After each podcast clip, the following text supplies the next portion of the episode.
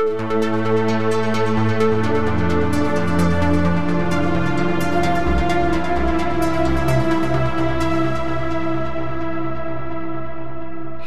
and welcome to the Sensibly Speaking podcast. This is Chris Shelton, the critical thinker at large, coming at you for another Rock'em Sock'em episode here uh, in June of 2019. Uh, and this is brought to you on Stitcher, iTunes, Google Play, and with video here on YouTube. So uh, I have a guest I'll be introducing in a couple minutes. Uh, we are going to be talking about evangelical uh, Christianity. Uh, this episode, we are going to be talking about the evangelical agenda, which sounds very conspiracy theory minded, but we're going to show that it's not. This is all in plain view, very, very hidden in plain sight sort of thing. Nobody's trying to hide anything. There's no conspiracy in that there's some secret thing going on here. It's, like I said, we're going to talk about how it's all in very, very plain view. And um, and first, before we get into anything, I wanted to sort of jump right into it by sort of defining statistically what we're talking about.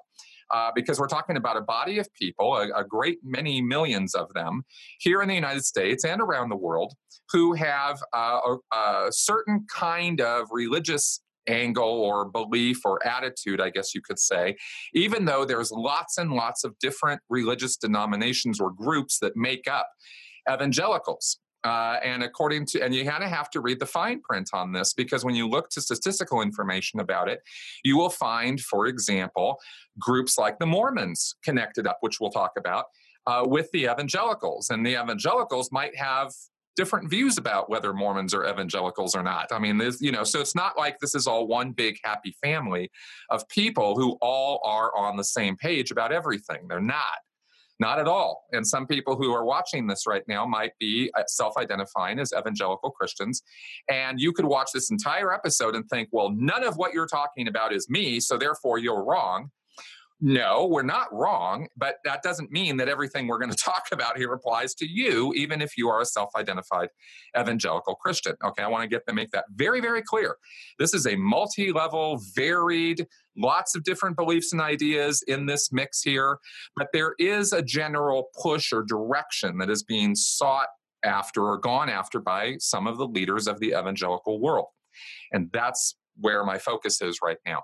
Um, so, first, to kind of lay this out and lay some groundwork here, uh, here are a couple statistical points based on surveys uh, in the United States and around the world of what we're dealing with.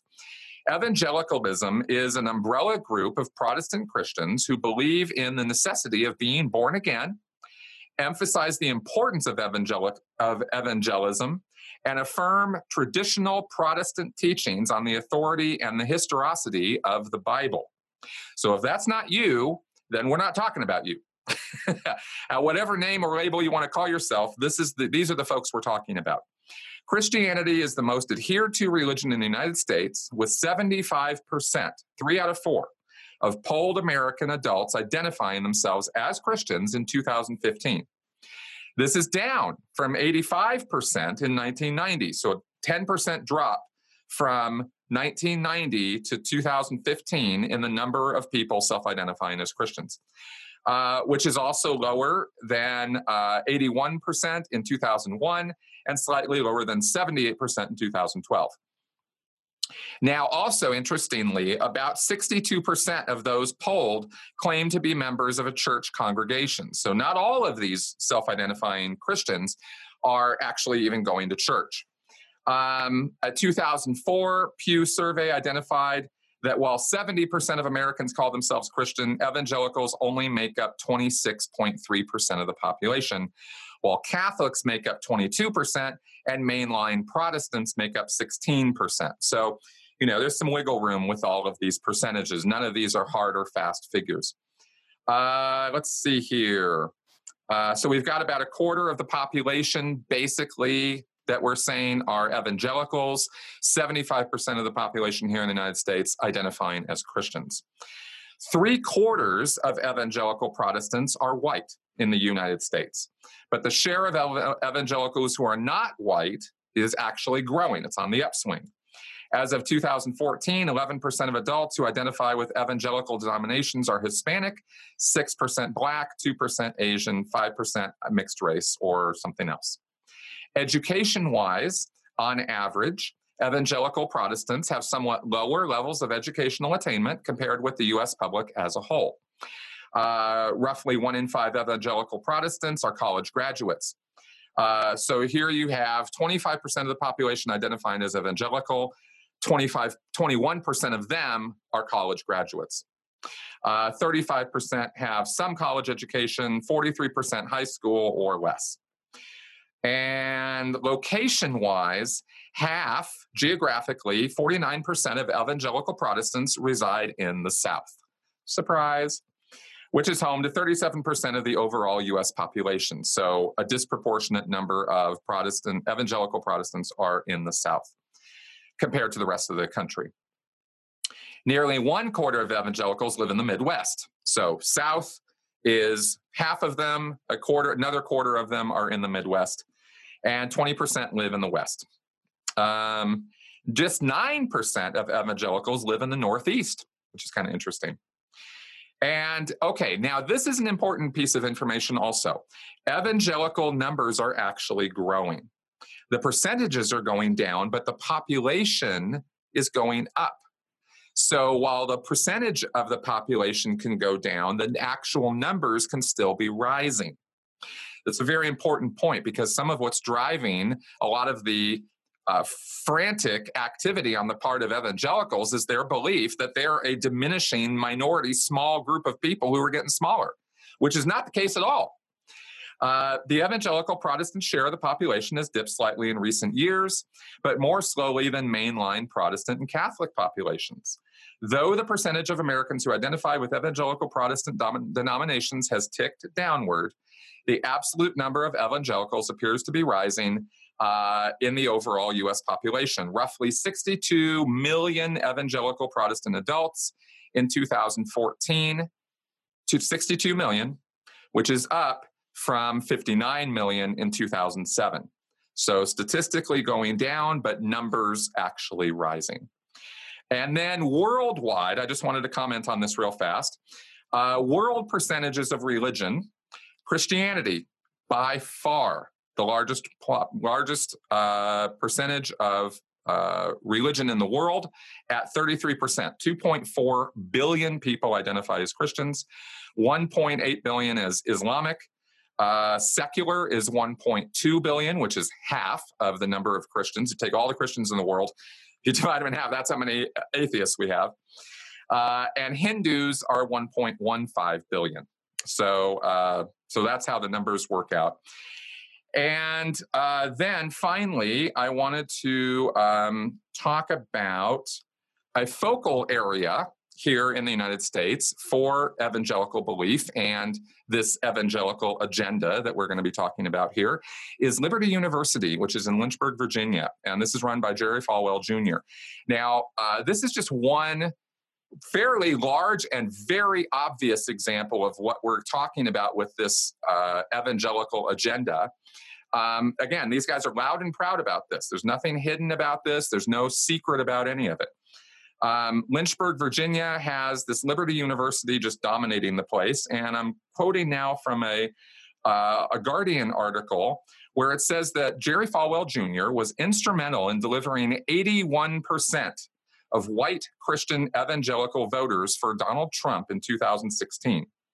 Ahead of next month's midterm elections, that support appears to be holding up. This is an older article when we had the midterms. Um, a survey published in early October by the Public Religion Research Institute found that 72% of white evangelical Protestants had a favorable opinion of the president. So clearly their politics skew right and they go and they're very, very favorable towards Trump which is fine. They can have a political opinion, but it's very interesting how that opinion is driven by their evangelical preachers. Uh, because statistically, I won't break down this. You can go through the article or, or do some research yourself on this.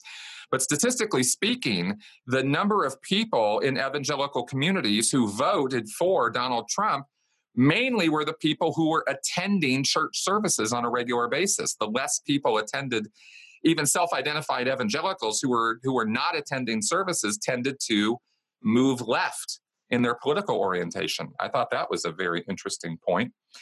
And um, and of course, a lot of people on the left look at the hypocrisy of this. They look at the belief system of a, of a Christian or the beliefs of a, of a Bible toting person and they go, How can you possibly support Donald Trump? I'd kind of like to avoid that particular part of the conversation in this podcast, at least, because the exact same thing is said by the right about the people on the left and they both have there there are valid points to be made on this in terms of the hypocrisy because the left leaning democrat politics or politicians you know they got their problems and hypocrisies too so we don't you know we don't necessarily need to uh, I don't think that's a very strong argument to be making, is the reason I'm sort of poo pooing it right now. Okay, so um, I wanted to point to this Guardian article because uh, there are very specific goals that are being that are being sought here by this evangelical agenda. Um, changing attitudes and legislation on abortion, divorce, gender equality, and LGBT rights were powerful indicators of the loss of Protestant privilege and a prelude to white evangelicals moving in such large numbers to supporting Trump. Uh, critically, they wanted a president who would nominate conservative Supreme Court justices. Quote, presidents come and go, but appointments to the Supreme Court are for life. With the right nominees, you could change the Supreme Court majority for half a century. Evangelicals tell themselves that Trump is the vehicle God has chosen to drive the conservative evangelical agenda. End quote. So that's out of this Guardian article that I will link to in the show notes. All right. So that being sort of the the setting has now been set here. So I am welcoming back Clint Heacock. He is a former evangelical minister and somebody I had on just a, a month or two ago on my podcast. We had a great conversation about religion and of course related it to cult belief because when people start taking these religious beliefs a little too seriously and a little bit you know in a very bigoted harsh uh, discriminatory way then the rest of us go dude what are you doing what's happening here? Why are you being so extreme right? And we and we have a negative reaction to that. And uh, and when they go all the all in and they're being led by somebody who's actually you know really nuts then we say hey we're talking about a destructive cult here. And I believe very firmly, based on all of my experience and education in this subject, that we have definite indications of destructive cult activity on the part of evangelicals here in the United States. So that's why I'm doing this podcast to kind of break this down a little bit. And I want Clint to help me with that. So, Clint, welcome to the show again. I'm so glad you're on board. Thank you, Chris. Yeah, it's, it's been great to chat with you again. There's been a lot of stuff that's gone on just in the last month or so since we did our last podcast. I was going to say, you know, going back to the, all the statistics you were quoting, yeah, there was a couple thoughts that came to mind. One of the things is there's two things I wanted to mention. One is there's there's always historically been a tendency in American Christian Christianity to over report. This is something mm. so those statistics are you got to take it with a grain of salt. I know there's a lot of evangelicals in America, but I read a fascinating book. It's called What Americans Really Believe by Rodney Stark a few years ago and it's it's a comprehensive study by the Baylor School of Religion. This was done about I don't know 10 or 12 years ago. But what's really interesting when he gets into the final the analysis of all the polling of all the Christians they did right across America, they they concluded that there must be an, a tendency to over-report. So Christians are saying people are saying they're Christians just because they're American. I'm an American. Oh. You know, so they even may claim to be evangelical, but that doesn't because, like you said, this church statistic, church attendance statistics don't back that up. Uh, you, where are they? Every sunday if 80 some percent of americans are christians the churches should be packed out. You know there shouldn't be any parks filled on a sunday. There shouldn't be any concerts going on. They exactly. should all be in church. Exactly. And and we see this worldwide as well because we know yeah, um, yeah. and I don't think it's just hopeful thinking on the part of atheists or secularists who that the percentages of people who are hardcore religious believers are going down. It's a, it seems to be a statistical fact. So I, I I agree with I get what you're saying there. Yeah, and then the second thing is that there's a global trend, and I think this must play into what you what you slid into when you started talking about Falwell Jr., Liberty University, the religious right, and that is that in the last probably 20 or 30 years, there has been a global shift in Christianity worldwide, just full stop. In other words, what's happening is it's moving. You, the West used to be the center of Christianity. It was from the West that Christianity sent out all of its major missionary that's where the modern missions movement started was here in britain where i live you know people like william carey and people like that they went to india and all over the place but it was part of the colonialist agenda. They went along with the british india company and things like that as into africa and places like that as part of the colonizing efforts of europeans and then americans. What's shifting now is that the center of christianity is is what they call the 1040 window.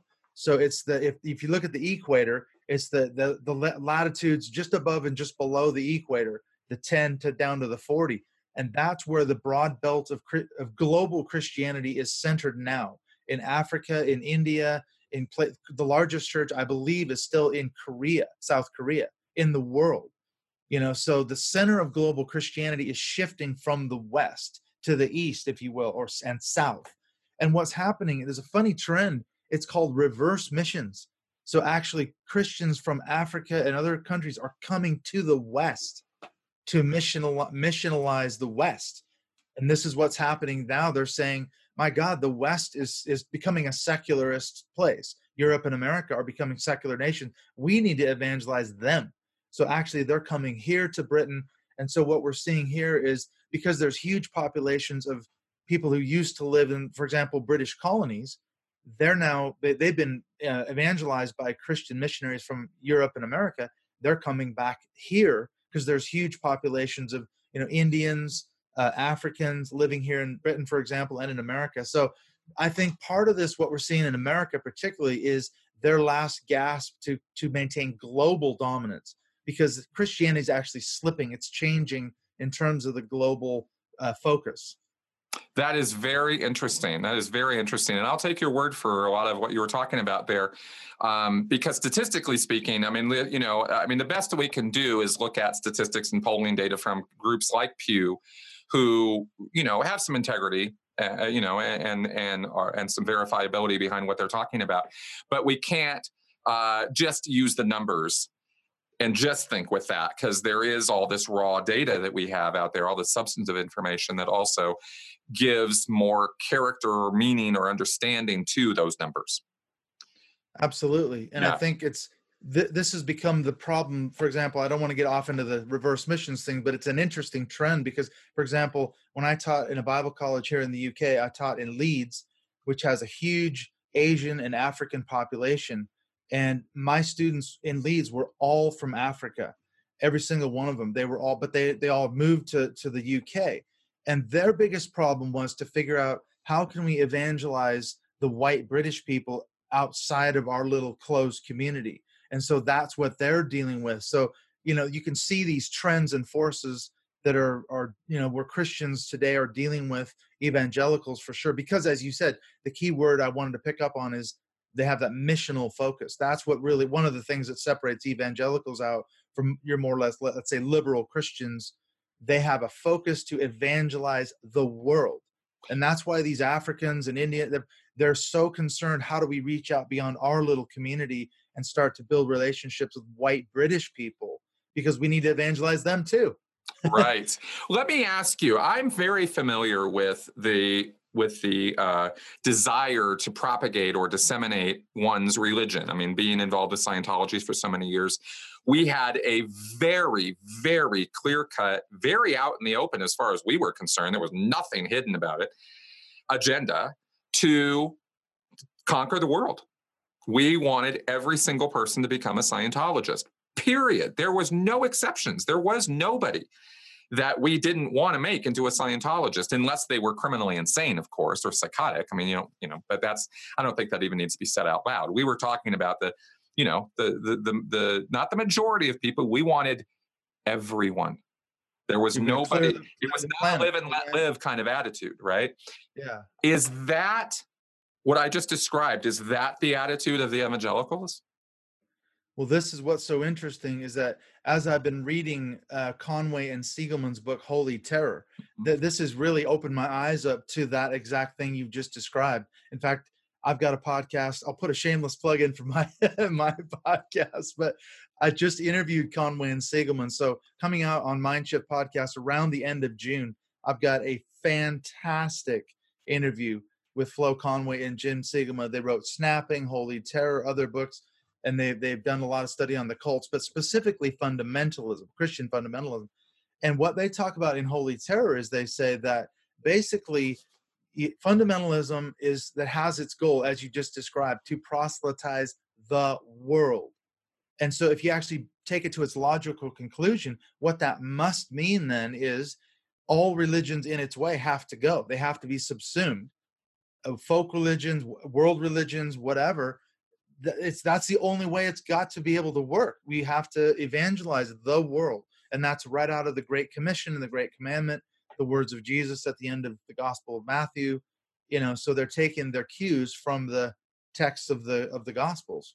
And this is really interesting because we have to keep in mind here with this that that means i mean there's no other way to think about this than these are very intolerant people Absolutely. Regardless, now, and I want to say this I'm bringing my Scientology experience into this because it's the same kind of mindset, which is that they might say, I mean, Scientologists, I get this question all the time. Well, they say you can go into Scientology and be and, and be a Christian, you know, be a Hindu, be a be a Muslim, and you can still be a Scientologist. No, guys, no, that is dead, dead wrong. They will tolerate your other religion for a few months, maybe a year, right? But you're going to start hearing about it. They're going to start pulling you in and sitting you down and going, you know, this Christian stuff, that's really interesting, but why do you believe that? You know, and they're going to start trying to break it down and they're going to try to start deconstructing your belief system because they want to make you 100% a Scientologist period, because that's the only line to truth. That's the motivating force behind that, right? Is we have the truth and no one else does. And it's truth with a capital T. And that's the kind of extremist mindset I'm talking about. You might think out there while you're listening or watching this that, you know, you have a line into the truth. You know Jesus Christ is Lord, or you know Buddha is this, or you know whatever it is you think. You might think you've got the only line to truth there is. Well, I'm telling you, that right there is the seed that grows into intolerance and extremism.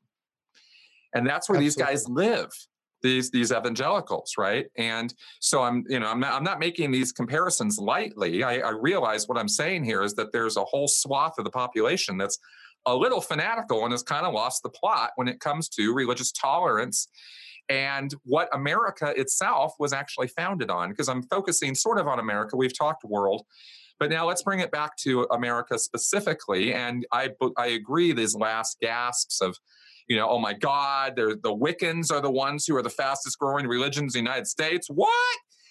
I'm sure this must be very alarming for evangelicals, right? So you've lived this, you've walked this walk. So how do how did you used to think with this, and and uh, and what motivated you as an as an evangelical believer? Well, the same thing you just described. Really? When I went to Bible college in Portland, in Oregon, years ago, it was it was a, a known as a missions sending college. I won't name the school, but anyone who's who knows evangelicalism knows which college I'm talking about, which Bible college specifically in Portland, and they're known for being founded on this missions evangelical movement, and that's they are known for sending out missions, and therefore their whole focus was their their implicit wasn't even an implicit message it was an explicit message was that in the hierarchy of christian vocations the highest calling is to be a, a foreign missionary.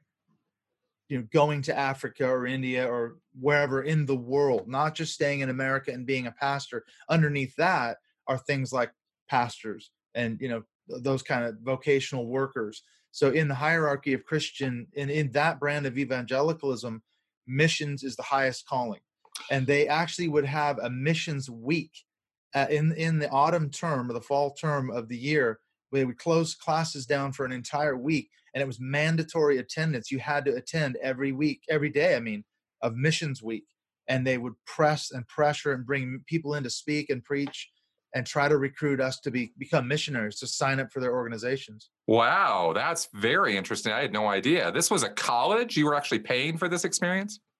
Yeah, I, I got my bachelor's degree from this college. Right. Well, it's, it's, right. A, it's a university now. They were in the process of transitioning to become an actual accredited college when I went there, and they just finished that up when I left in 1997. So it was a long time ago. They've gotten way bigger, and but they came out of Dallas Seminary in in Dallas, Texas, which itself, you, that's the thing. You got to look at the history of it because Dallas Seminary was an off. It, it was part of the what they call the Great Fundamentalist Flight in the night around the night turn of the century, 1900s, 19 up until about 1920. The great schools like Princeton and Yale, they used to be seminaries, but when the liberal Christians started, you know, kind of pr- promoting their views, the fundamentalists up and left, and they started their own fundamentalist Bible colleges and seminaries. And that was a big movement in, in America around the turn of the century. So my Bible college in Portland was originally started by Dallas Seminary graduates who who sought to bring that sort of anti-modernist, fundamentalist, evangelical, you know, view of the Bible and missions to the school. And so I'm I'm in that tradition basically. Okay, got it. So, okay, good. So let's get to the agenda. What what are the agenda points? What is it that these people want? Well, they want to take over the world, as you say. yeah. I, I would say there's I love history and I love studying the history of it because again, I think I think what's what's key to understand is their motivation. So mm-hmm. I would say we got to go back to the Puritans. Okay, so they came across mainly from Britain to come to America in the late 17th century, early 18th century, seeking religious freedom. And they viewed it as we're coming across to America just as the Israelites came across it out of Egypt into the promised land. So America was the promised land. So they had what's called covenant theology. In other words, God makes covenants not just with individuals, but with entire nations, just like the nation of Israel in the Old Testament was a covenant nation. They had a special sort of status. And so the Puritans saw themselves as founding a sort of a new Israel. And so they believed that as God, uh, if we are if we are obedient as a nation, God will bless us. If we disobey as a nation, God will punish us. And we see that all over the place, even to this very day. 9 11, for example, there's that famous clip of, you've probably seen it, Jerry Falwell Sr., couple days after 9 11, him and Pat Robertson, and they're saying, Why did this happen? And Jerry Falwell says, It's because we're sinning as a nation. God has sent these judgments to wake us up so we'll repent and get on the right path. Now, part of the being on the mm. right path and being blessed by God is this evangelism of the world. And so America was like the shining light. That was their their motto for it was the city on the hill, which is a biblical allusion, a biblical reference, the words of Jesus. And part of that then is we're going to be the sort of the broadcast to all the world of what Christianity could and should be. And so that's where the revivalist movement in America comes out of, the Great Awakening, all that's based on that sort of theology. And we see it right through to today in the modern missions movement. Interesting. How many Christians did you meet up with or have you met since you've left this thing who thought, you know, I'm Christian, but but you guys uh, are this is too much. You know what I mean? Like, because I see a lot of that. I ask questions about people who follow me on Twitter or who follow me on Facebook, and I go, "Do you guys believe this?" I'll post some article that Falwell makes some outrageous, you know, hyperbolic extremist statement, or there will be, you know, so, just the other day somebody tweeted out, you know, you cannot be Christian and be homosexual. You cannot be Christian and be homosexual with little, little clapping hands between each word. It was really annoying tweet. And I tweeted this thing, I retweeted, I'm like, do you guys really believe this? Is this is anybody who follows me on board with this? And and one for one, the response is coming back where that lady is nuts. That is not Christianity as I understand it. Christianity is about love and tolerance. And these people have completely lost the plot and they're just hateful bigots. I, don't know. What do you do? How, what do you run into with this? Because this is what I always run into is like, how many of these people are there? Like, how much of a how much of a threat is this? well we're ta- you're describing i would say an actual fundamentalist christian yeah yeah you know that that is an absolute fundamentalist christian one who is comes out of the we talked about that in our last podcast didn't we the history of it was an it was a reaction against liberal christianity part of what i was talking about with the flight out of these great uh, schools like princeton and yale and so forth coming out of there forming their own fundamentalist schools and that those kind of people have come out of a dallas seminary and those sorts of places which is still bob jones university is another one you know? Uh, these are absolute total fundamentalist schools and they're very militant very intolerant very black and white thinking and yeah there's a big spectrum isn't there? There's you could go all the way and be a very liberal christian and being totally inclusive and you know uh, not into missions and shoving the bible down people's throats and like you said so there's a you got to understand yeah there's a vast spectrum of christianity I exactly, and I and that's that that spectrum is what I'm wondering about because I think that I I have this optimistic, perhaps unwarranted view that, but I think it's true. I really objectively think it's true that most people just want to get along, just want to have a life that you know isn't too painful and isn't too hor- horrible, and maybe achieve some life goals and raise a family and you know just kind of get along in the world. And I think a lot. I think that's where most people are, you know. But I think if you're raised or indoctrinated with fundamentalist extremist beliefs and you carry those with you know through your life then you can't help but live a fairly extremist, fundamentalist, you know, very harsh life. You know, where you're Absolutely. gonna you're gonna be preaching uh, some pretty awful stuff and pretty intolerant stuff. I don't the beliefs themselves. I I don't particularly care about. I don't care if you know you you think Jesus is your savior. Great, fine, wonderful. But if you think I have to accept Jesus as my savior, or I or there's something really seriously wrong with me, and I have to have the law now come in and regulate my life because I don't agree with your religious views, you know, clearly that's where we're drawing lines here. So I come back to this question of how much, how worried should I be about this? How many of these folks are there? You know, if uh, in Scientology, with Scientology, I can say, hey, look, this is a really destructive cult. Don't get involved with these people. This is just not going to work out well for you. There's no end result to joining Scientology that's that's going to end in a positive way. 100% of the time, people are going to have a bad experience eventually. Um, I'm very confident in that. I feel very, very sure about that. I definitely know what I'm talking about with that. I'm not so sure with evangelicals, and to and you know, but I go because I go well. The threat from Scientology is forty thousand people worldwide. I mean, we're talking a very, very statistically insignificant group. Fascinating group, wonderful case study for the bigger picture that we're talking about now, which is why I always draw these comparisons. But I'm wondering, can you tell me how big of a problem is this?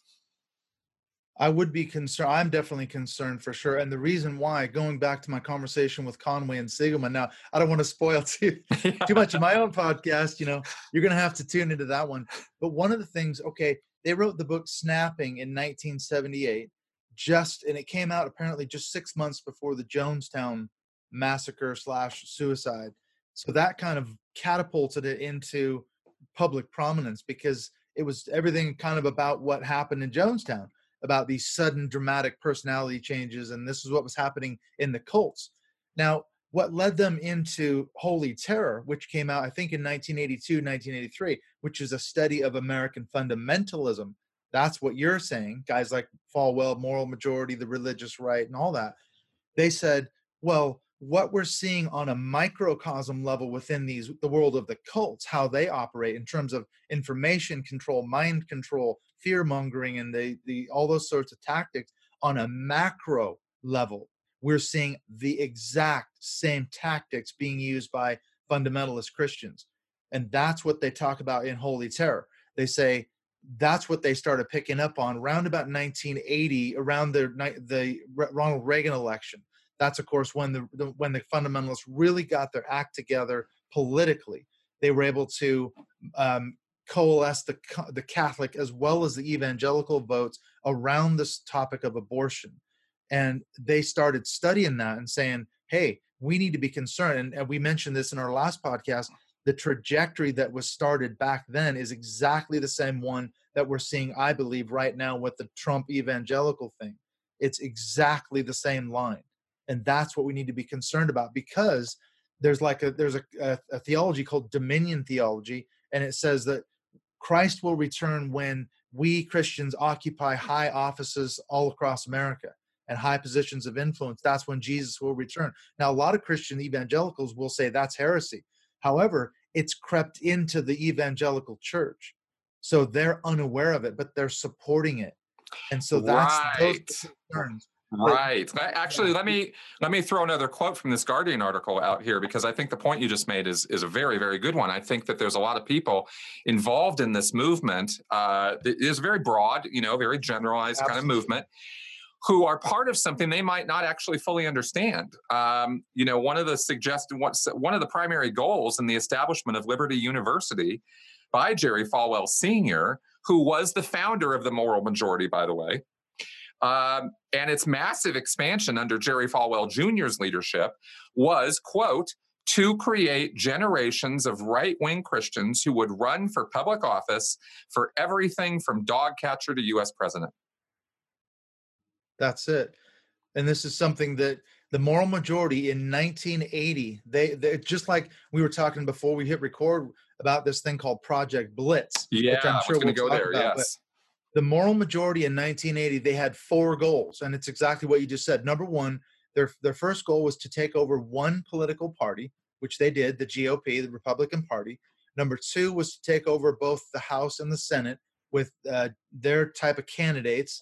Number three was to take over the white house which they did with ronald reagan. And number four was to take over the supreme court with a, a conservative majority of judges. And they accomplished all four of those goals and so that was in 1980. So nothing's really changed. The exact same playbook with they, have now stacked the deck, haven't they? They've got a majority of of um, conservative judges on the Supreme Court. They're now their goal now is to overturn Roe versus Wade, which is what we talked about in the last show. That's why all of a sudden we're seeing all these anti-abortion bills coming out in state after state after state after state because they're going now's our chance. Let's get it out there now while we can get this thing overturned. So the, yeah. the agenda goes right back to 1980. Okay, good. So right on it. Good. So they're still riding yeah. that.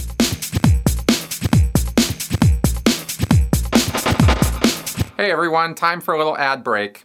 I want to take a moment to talk about the Great Courses Plus, an educational streaming service that I truly believe in and think is well worth your time and investment. I'm convinced that knowledge is the key to a successful and happy life. There is a sense of pride that comes with knowing what you're talking about, and it's also kind of fun to beat everyone else at Trivial Pursuit, too. With the Great Courses Plus, you have access to experts on almost any topic. You don't just get a review of some basics with these courses, you get a deep dive that allows you to really master them. With unlimited access to thousands of lectures on topics as diverse as understanding the mysteries of human behavior, modern political tradition, travel photography, or even Mediterranean cooking, there is a wealth of information just a click away. And if you get the Great Courses Plus app, you can watch or listen just about anywhere. The featured course I recommend you check out now is The Skeptic's Guide to American History. There just isn't any substitute for knowing where we have been, and no better way of knowing where we're going than to know our history. In this course, Professor Mark Stoler takes a second look at some of the central themes in American history, filtering through myths and misconceptions to offer new perspectives on pivotal events, like how the evangelical upheaval of the 19th century's Second Great Awakening still impacts us today. And of course, we've been talking about evangelicalism here on the podcast, so I think this might be relevant. Take a moment and sign up for the Great Courses Plus. Do it today. For a limited time only, they are offering my listeners an entire month for free, but to start your free month trial, you have to sign up using my special URL. Sign up at thegreatcoursesplus.com slash critical. That's thegreatcoursesplus.com slash critical, and let me know what you think. And according to, um, oh, a couple years ago, I had a woman on my podcast here. I'll link to it below, who was um, raised in a very cons- what she considered a very conservative cult situation, which was a political one of, and she takes it back to the 50s. Uh, and she's not the only one uh, who, where you know, a lot of money went into uh, uh, think tanks and political action groups who started moving things in the United States with malice aforethought uh, in a Christian right wing conservative direction, right? What do we need to do to make this country fully conservative again? And a whole lot of money was poured into that. And a lot of people got on board with that and started moving the country more right again and it's been moving in that general direction ever since the 50s in many many ways we've had the civil rights movement which pushed which was a whole lot of pushback against that nonsense so that was good but we're constantly at war over civil rights and, and equal rights. And these guys, you know, if you're if you're thinking while we're sitting here talking about this that, oh, well, they're just Christians. What's the big deal? This is just bigotry. You guys just mean bigots. What if I said to you, the Scientologists were putting people in office at every level, from city to state to national, and were actively pursuing, you know, a candidate for president who would be a Scientologist, a Senate Majority Leader who would be a Scientologist, a House Republican or a House Leader who would be a Scientologist, and put Scientologists on the Supreme Court. Knowing everything I've told you guys, you know, in hundreds of videos about what Scientologists really think and really believe and are really about, would you be okay with that? I don't think you would, and I don't think you should be, and I don't think that makes you a bigot. It has nothing to do with the religious belief. It has to do with what they want to do. this is where I really get a little riled up, you know. So this is how this, and I needed to say that because I want to make this real. I want to put this, you know, this very clear line in the sand that this isn't about the religious belief. It's about the actions, the political actions, the rights, the human rights and civil rights actions these people are taking that I am concerned about. It's not their religion. I don't care about their religion. It just so happens that the thing that drives these people together is their religion. Well, if you changed it, what if you said Muslim instead of Scientologist? Well, there you go. I mean, look, there's the one Muslim uh, congresswoman, and look at all the the the flap that's gone on around some of the pronouncements she's made. Well, look at, for example, when JFK was running for president, he was a Catholic and the fundamentalists freaked out. They said, "We are never going to vote for Kennedy because he's not he's a Catholic." And all he has to do is the Pope just has to tell him what to do once he becomes president, and he'll do whatever the Pope says. And so he had to work very hard to convince the evangelicals and the fundamentalists back then that no, I'm not gonna I'm not gonna be a puppet of the Pope. Uh, and he and they they were able to sway that vote uh, to vote for Kennedy. So it's always been a concern, hasn't it? If someone's not an avowed Christian, I'm using air quotes, uh, you know, and you have, and for every president, you have to be seen to be attending church and all that. Even Trump, you know, I went to this, you know, marble church in New York and, you know, Norman Vincent Peale's church, I guess it was, you know, I don't think he ever showed up in a day in his life, but he was he's registered on the rolls, I guess. There. Yeah, he's just he's so Whatever. full of it. I mean, that photo op of all those ministers putting their hands on him, I just about threw up. I mean, it's just like just such so staged. Oh God, so staged. I mean, it's just such opportunism. This guy, and these the people, you know, and they have this agenda. So, okay, so Project Blitz. First, we mentioned it earlier. What is Project Blitz?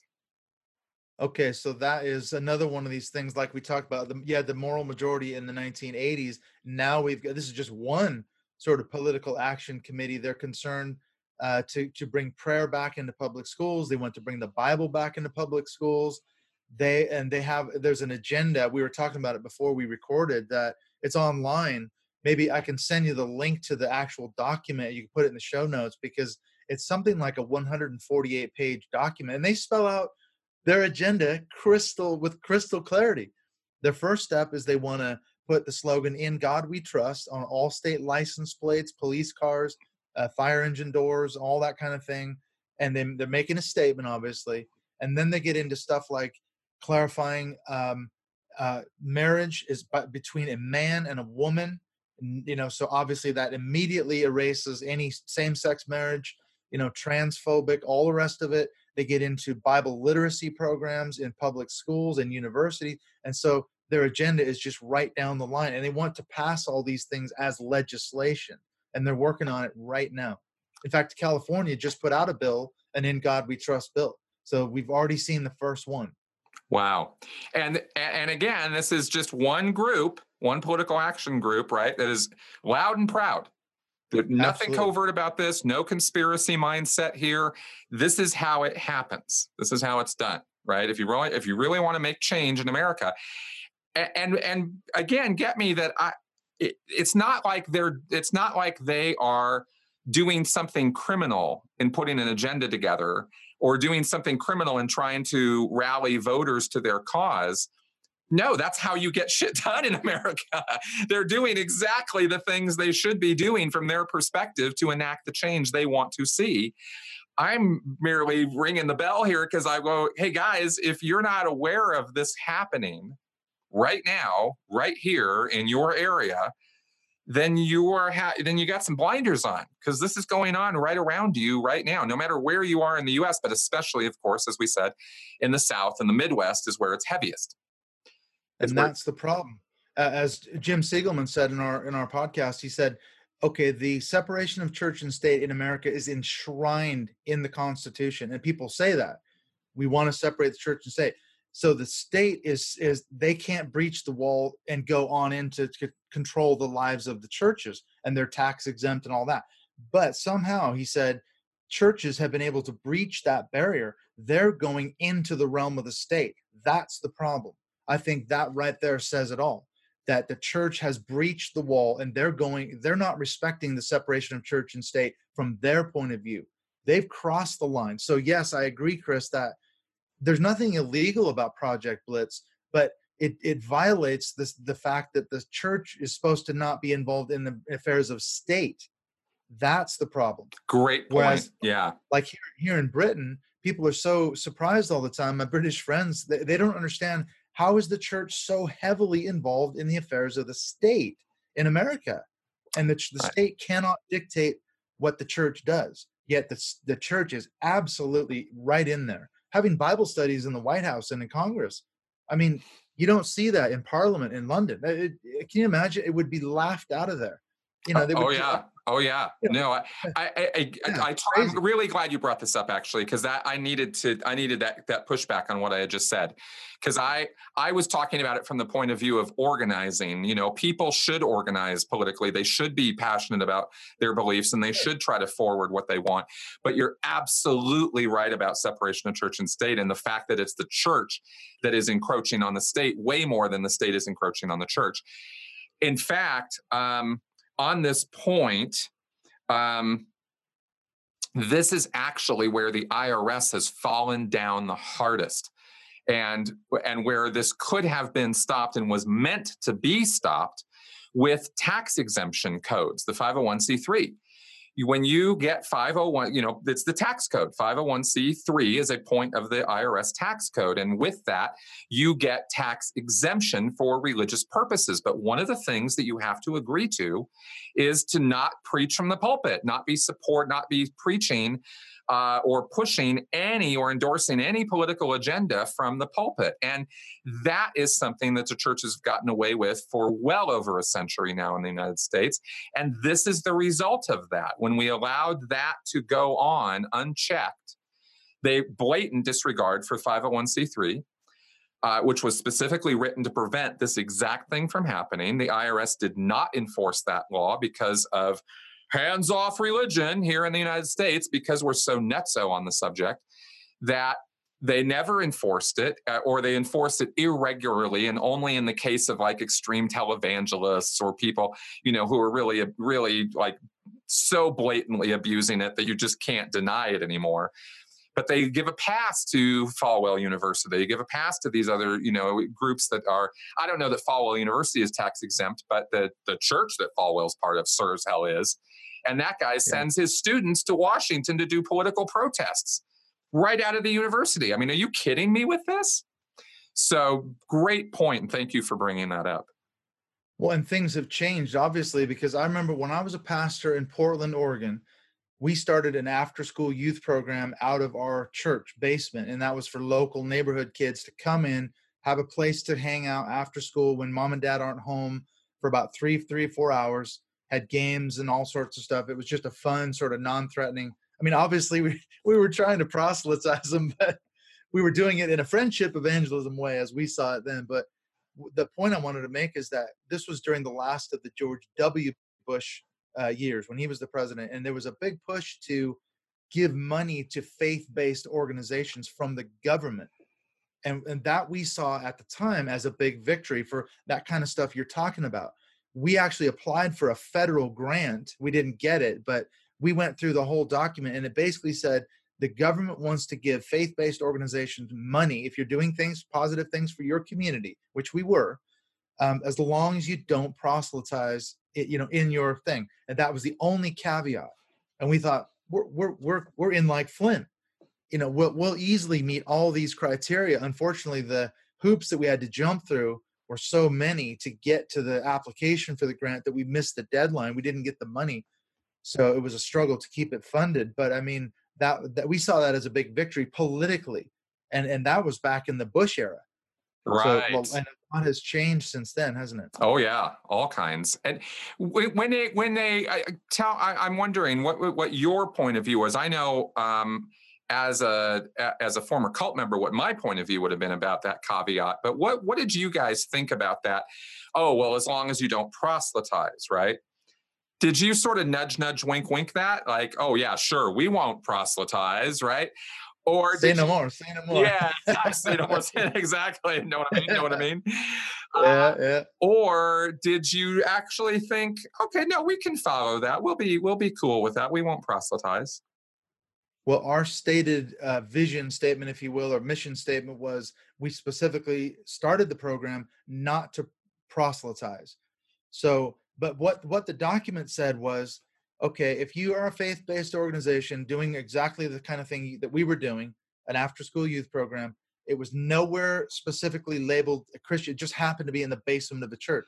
However, we could invite those kids to our youth group, which started 30 minutes after the thing closed. And that that specifically said in the document that was how you that was the loophole. So you you could say, all right, guys, uh, we're closing at, at 6.30 tonight. Now, you've got to leave, but you don't have to leave. You got to go outside. You can wait for 30 minutes. However, we have a, a youth group which is expressly Christian. You can you're invited to that. Uh, we can't coerce you to come, but and we had kids that did come, and that's that was our way in, and that was our way around. Well, they, that's what that's what the document said. That's how you have to do it. You can invite them to your services, and and if they want to come, they're free to come, but you cannot evangelize during the opening hours of your organization, which we never did. You know, we just we were seeking to build relationships with these kids and get them off the streets, basically. Yeah, totally, and and a, and a, and an effort that is should, uh, should be validated. Yeah, there's it nothing, was a great program. Yeah, nothing wrong with that. How did you? What did you see? What have your What has your experience been since that time with other groups? Um, in this sort of maybe could be made gray area this idea of you know i mean coercive persuasion undue influence these are things these are real things right? Yeah absolutely. And would would other groups do you think be as ethical or uh, you know stringent with the regulations that you guys were under? Do you think other groups are the same or do you think there are people who are trying to push those boundaries and and push those kids well, you know, that was what make was so, make yeah. those groups a gateway drug to their evangelical yeah. group, so to speak. Entrance into the cult, you know.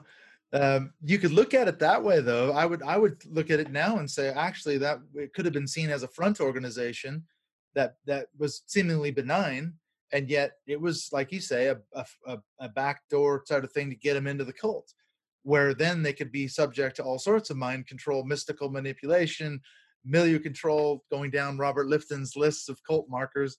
Because I was going to say, what was interesting about it was when we were trying to establish this after school program, we went around to basically every church in our town, which was just south of Portland, Oregon.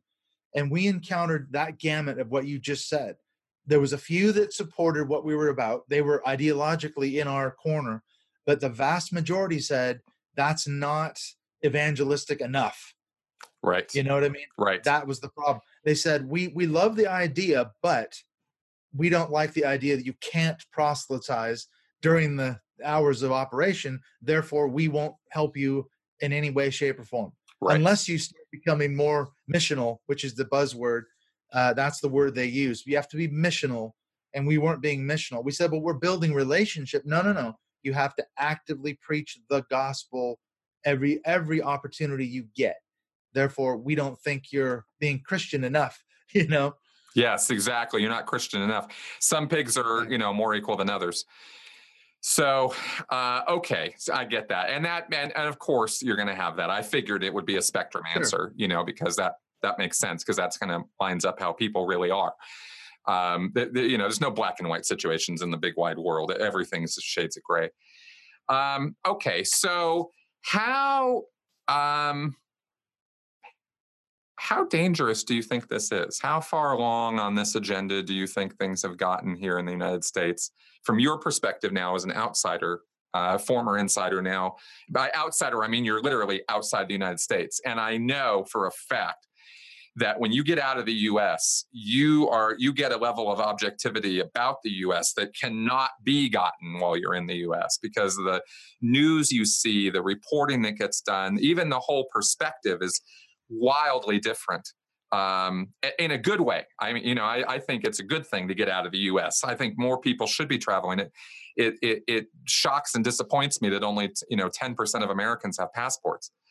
So, so I value your you know external view now so how far along do you see this and where what what do you think we should be paying attention to it's interesting you asked that because i was just having this conversation a couple days ago with a friend of mine about this whole how how seriously should we take all this stuff it, it's definitely a thing there's there is there's no doubt that like you said that you got project blitz you've got the remnants of the moral majority from way back in 1980 There that trajectory is very much alive and well. They're trying to accomplish something. These anti-abortion bills and all that. There, It's stuff's happening. There's no question, and it has to be taken seriously. But there's two possibilities. One is it's either the last gasp of evangelicalism, and this is their absolute last throw of the dice. If they don't succeed, then that's that's kind of the that's it. That's that's it for them.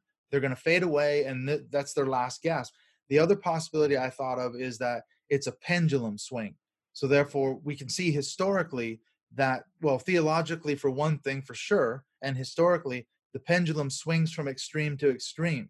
And it goes from extreme right and then it goes back over to extreme left. Right now, this could be interpreted as a pendulum swing to the extreme right, theologically, you know, and so forth. And, it, but the, it'll correct itself. It'll come back uh, eventually, Trump will either lose the next election or he'll he'll maybe serve his second term. He can only serve two terms. They'll get someone else in there, and the pendulum will maybe correct itself. That's a possibility too. But if they win, we're we're right in the handmaid's tale.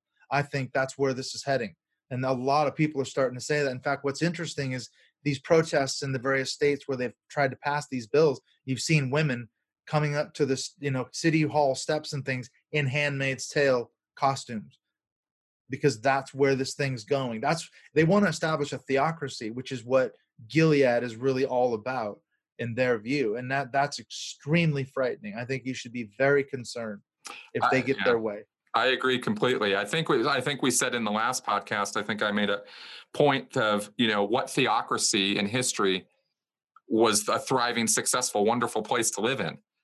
You exactly. Know, what theocracy when did it work out so well? yeah, what theocracy yeah. exists in the world now that is a wonderful, thriving, fantastic place yeah, to live. Utopian. you know, like this is yeah. always going to go in a direction of ignorance and intolerance. And I really firmly believe that based on my, you know, 49 years of life here and, and all the things that I've seen in history is is it is it does tend to go in this very militant, intolerant, uh, faith based, you know, which really, in many ways, this is probably going to be controversial. Maybe I shouldn't even say this out loud, but I'm kind of I'm going to. I'm going to end on this. I want to know what you think about about this. Okay, I'm going to hit you with this, and uh, let's just see what happens. Um, I, I have a philosophical difference with the with a faith based government system or with a with a with a faith based worldwide belief idea um, because I think it clashes with the whole thrust of history and and where we're going as a species. We are going in the direction of more knowledge, more information, more understanding. through science and reason and, and civilization as it evolves very, very slowly, far too slowly for most of us. But it is an evolving, growing thing. And we have come to know more in the last hundred years than we have known in the thousands of years before that as knowledge builds and builds and builds.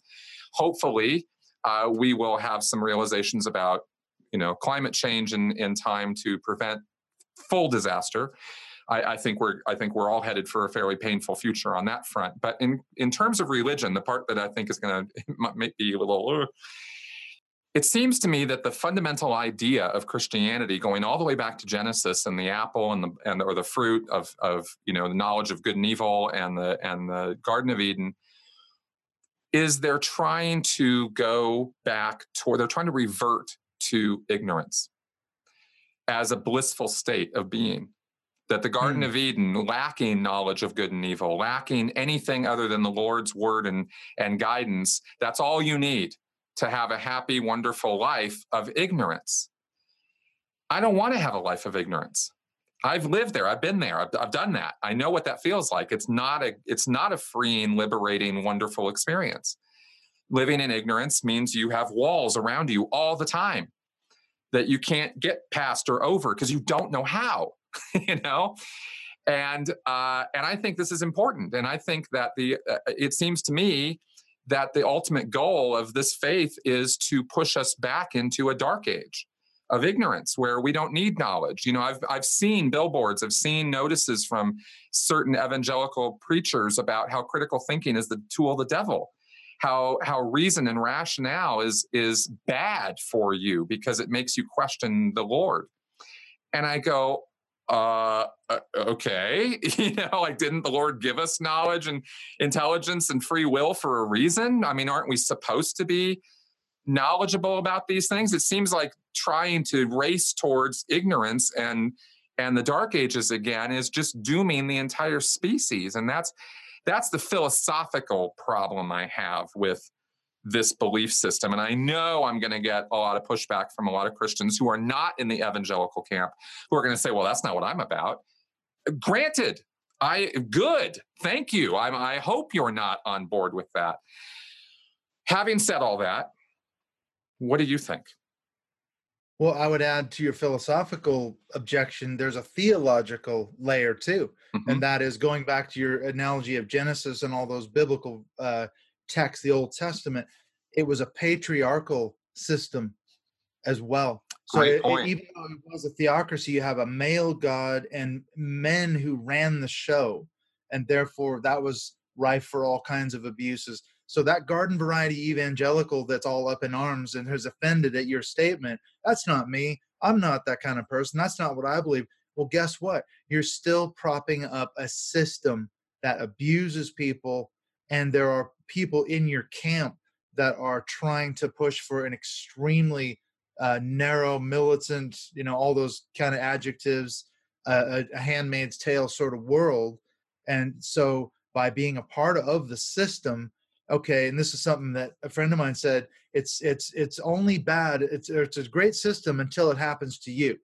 Right. And that's the problem. right. Oh, my church is wonderful. My pastor is a wonderful man until you get stabbed in the back until something happens to you or someone you care about. Then you start seeing the the, the dark underbelly to the whole thing, and that's when people start deconstructing in one way. Hopefully, they ever they or they double down, you know.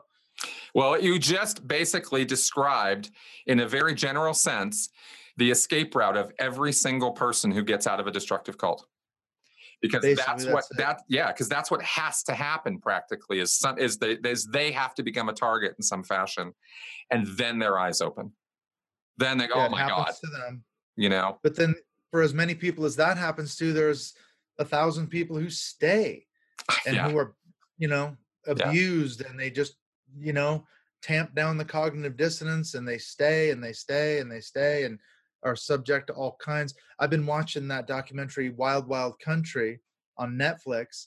There's a couple of couple of really good documentaries, and it's just fascinating about how people stayed in that sect or commune or cult, whatever it was, despite all the insanity that was going on around them, because they were getting something they felt like they couldn't get anywhere else. And the community, powerful community, it was loving it was accepting on a lot of levels. There's another documentary uh, holy hell is another one you know and that's what people say that the cult is long gone they've long since left it. They deeply miss the community that they had. And exactly. they say yeah i was abused i was raped i was i was horribly abused but my god we loved each other you know? right it's all it's all about really? the you know it is it's all about the dopamine yeah. it's all about the um, you know oxytocin yeah, you know these brain chemicals are just fucking flying left right and center when you're in these exactly. experiences and these are powerful motivating forces in our lives this this it's all Absolutely. driven from here you know so yeah. I hear you, man. I hear you. All right. Well, and that's what you see in that in that holy hell. That's what's so fascinating is this cult mem- cult leader. He he is literally engineering these incredible um, experiences that the follower they were shaking and and that's the snapping maybe that Conway and Siegelman are talking about. But that there was an absolute experience, and they wanted to come back and re- you know receive that again and again and again. So they just kept putting up with incredible abuses, and they stayed yeah, big time. Big it seems time. inexplicable looking at it from the outside, but as a cult person, you, you understand, as you say, what it's like to be on the inside. That's right. And it's it's really it, it is uh, you know these words rapture you know that i mean these these are appropriate words for how the mindset you can get into and it's powerful man i would have taken a bullet for david miscavige i would have died for l ron hubbard i was in a place where i definitely would have done that uh, without even thinking about it, you know. And now I look back at that and I'm just like, my God, what was that guy? yeah, it, pretty much, you know. that much. was the, that was the cult personality, wasn't it? The That's cult right. Chris Shelton. Exactly. Now, now you're the authentic Chris Shelton who looks back. I, I look at myself the same way. When I was a pastor and doing all that stuff, I think, who the hell was that guy? But I so believed it you know i wanted to evangelize the world. I went to africa. I went to mexico. I did all sorts of stuff. I preached all over the place man you know and i discipled so many people. I taught in a bible college for eight years you and know it, so i was right in there. it, big time man. Big time. Yeah. I, it has to be commented on. Maybe we should maybe we should end on this you know because I, I i i haven't used the word evil during this podcast right? I haven't used the word mal vicious intent you know, these horrible people who just want to see us all burn. I don't really look at those people that way. I mean, you know, some of them I do. I mean, some of them I think are pretty evil, but but for the for the for the big group here, you know, the people who are listening to this, you folks out there, you know, Clint and I, we kind of get it. I mean, we've been there in this place where you really believe you're saving the world, you're making a big difference, you're going to help everybody out. And all I would ask you is that you think through what would it look like? What would it look like if all of your goals were achieved? Would it look like a society of true freedom of thought and belief? And would there be tolerance or would there be intolerance? Would there be, you know, is, your righteousness of such importance that, you know, that people have to die for it? That that people have to you know be be removed from the equation in some factor in order for your world to exist the way you want it to be. And if the answer is yes to those kind of questions then I, I i, beg you to please reevaluate your belief system because i think it's taking you in a in a fairly destructive direction uh, for all of us you know? There are so many examples of this because here's the problem with the scenario you just laid out. People there's always going to be a segment of people that don't want to go along with your religion or your beliefs. Here's a classic example the Spanish Inquisition. You know, before Ferdinand and Isabella were trying to unite southern and northern Spain, the Christians, the Jews, and the Moors, who were Muslims, lived in pretty, uh, I wouldn't say it's a golden era, but they they coexisted, they traded together, they lived in neighborhoods side by side. They they were peaceful, they coexisted. Then, when the Catholic Church took over in the form of Ferdinand and Isabella, that's what brought on the Spanish Inquisition. They had to force both Jews and Muslims to convert by the by the sword, essentially, or, or get out, leave leave all their possessions behind and everything they'd worked so hard for. And if they didn't do that, they ended up burning them at the stake. You know, so that's there's your theocracy right there, because there's always going to be a segment that doesn't want to go along with your program. So what are you going to do? Start burning people at the stake? That's what the Catholics did. Exactly. Historical No, fact. It's, It's, it's not historical fact. yeah, Absolutely. we're not It making this stuff up. No. you know, people who were capable then of doing that are still just as capable now of doing that. It's not like we've evolved Yeah. beyond that. Yeah, because we were in Portugal last year on holiday. We went into a castle near the villa we were staying, and there were some actual remnants. There was a display from the Inquisition, some actual his torture implements that had been, you know, preserved in this museum. And there was this chair with spikes in it and all these torture implements. And that was the church that was doing that. It's just it boggles the mind when you see the actual thing from you know the 17 and 1800s i mean it was right there in this museum Big and they, they used to people into that Yeah. who were jews and muslims and everything you know the catholic church was doing that to people yeah, it's So pretty then- it's pretty bad. i want to be a part of Yeah, exactly. if i exactly. choose to be to believe something different i'm going to end up in a on the rack or i'm going to end up in a you know a chair with spikes in it or burned at the stake Exactly. So bottom line is if that's if that's your vision of a perfect society, then you know, Clinton and I and people like us are, are going to be fighting you every step of the way because we don't Thank you. believe in that.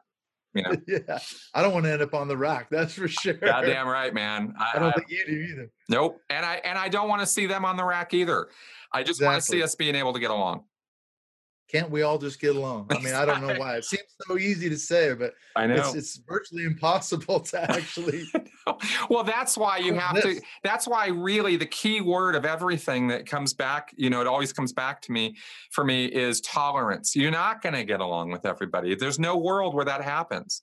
There is no world where that happens. We're too varied. We're too multinational. We're too multi-denominational. We're too, there's too many ideas out there that people glom onto and and go for go with, and they run with it for their whole life. Fine. Just let other people do what they want to do too. Why is this so difficult? So this is the hill we have to climb. You know, is the hill of this tolerance. We have to be able to live with each other despite our differences you know maybe in some cases because of our differences we have to we have to learn how to do this so Yeah, Clint, thanks absolutely. for thanks for coming on board this time. I I, I do need to wrap it up. I, I know we've got three more hours we could talk about this stuff. I'm serious. We totally could, and we're going to in future episodes because I really enjoy interacting with you. Yeah, I really I love it too, Chris. There's so much more we could say, but we'll save it for the next time. That's right.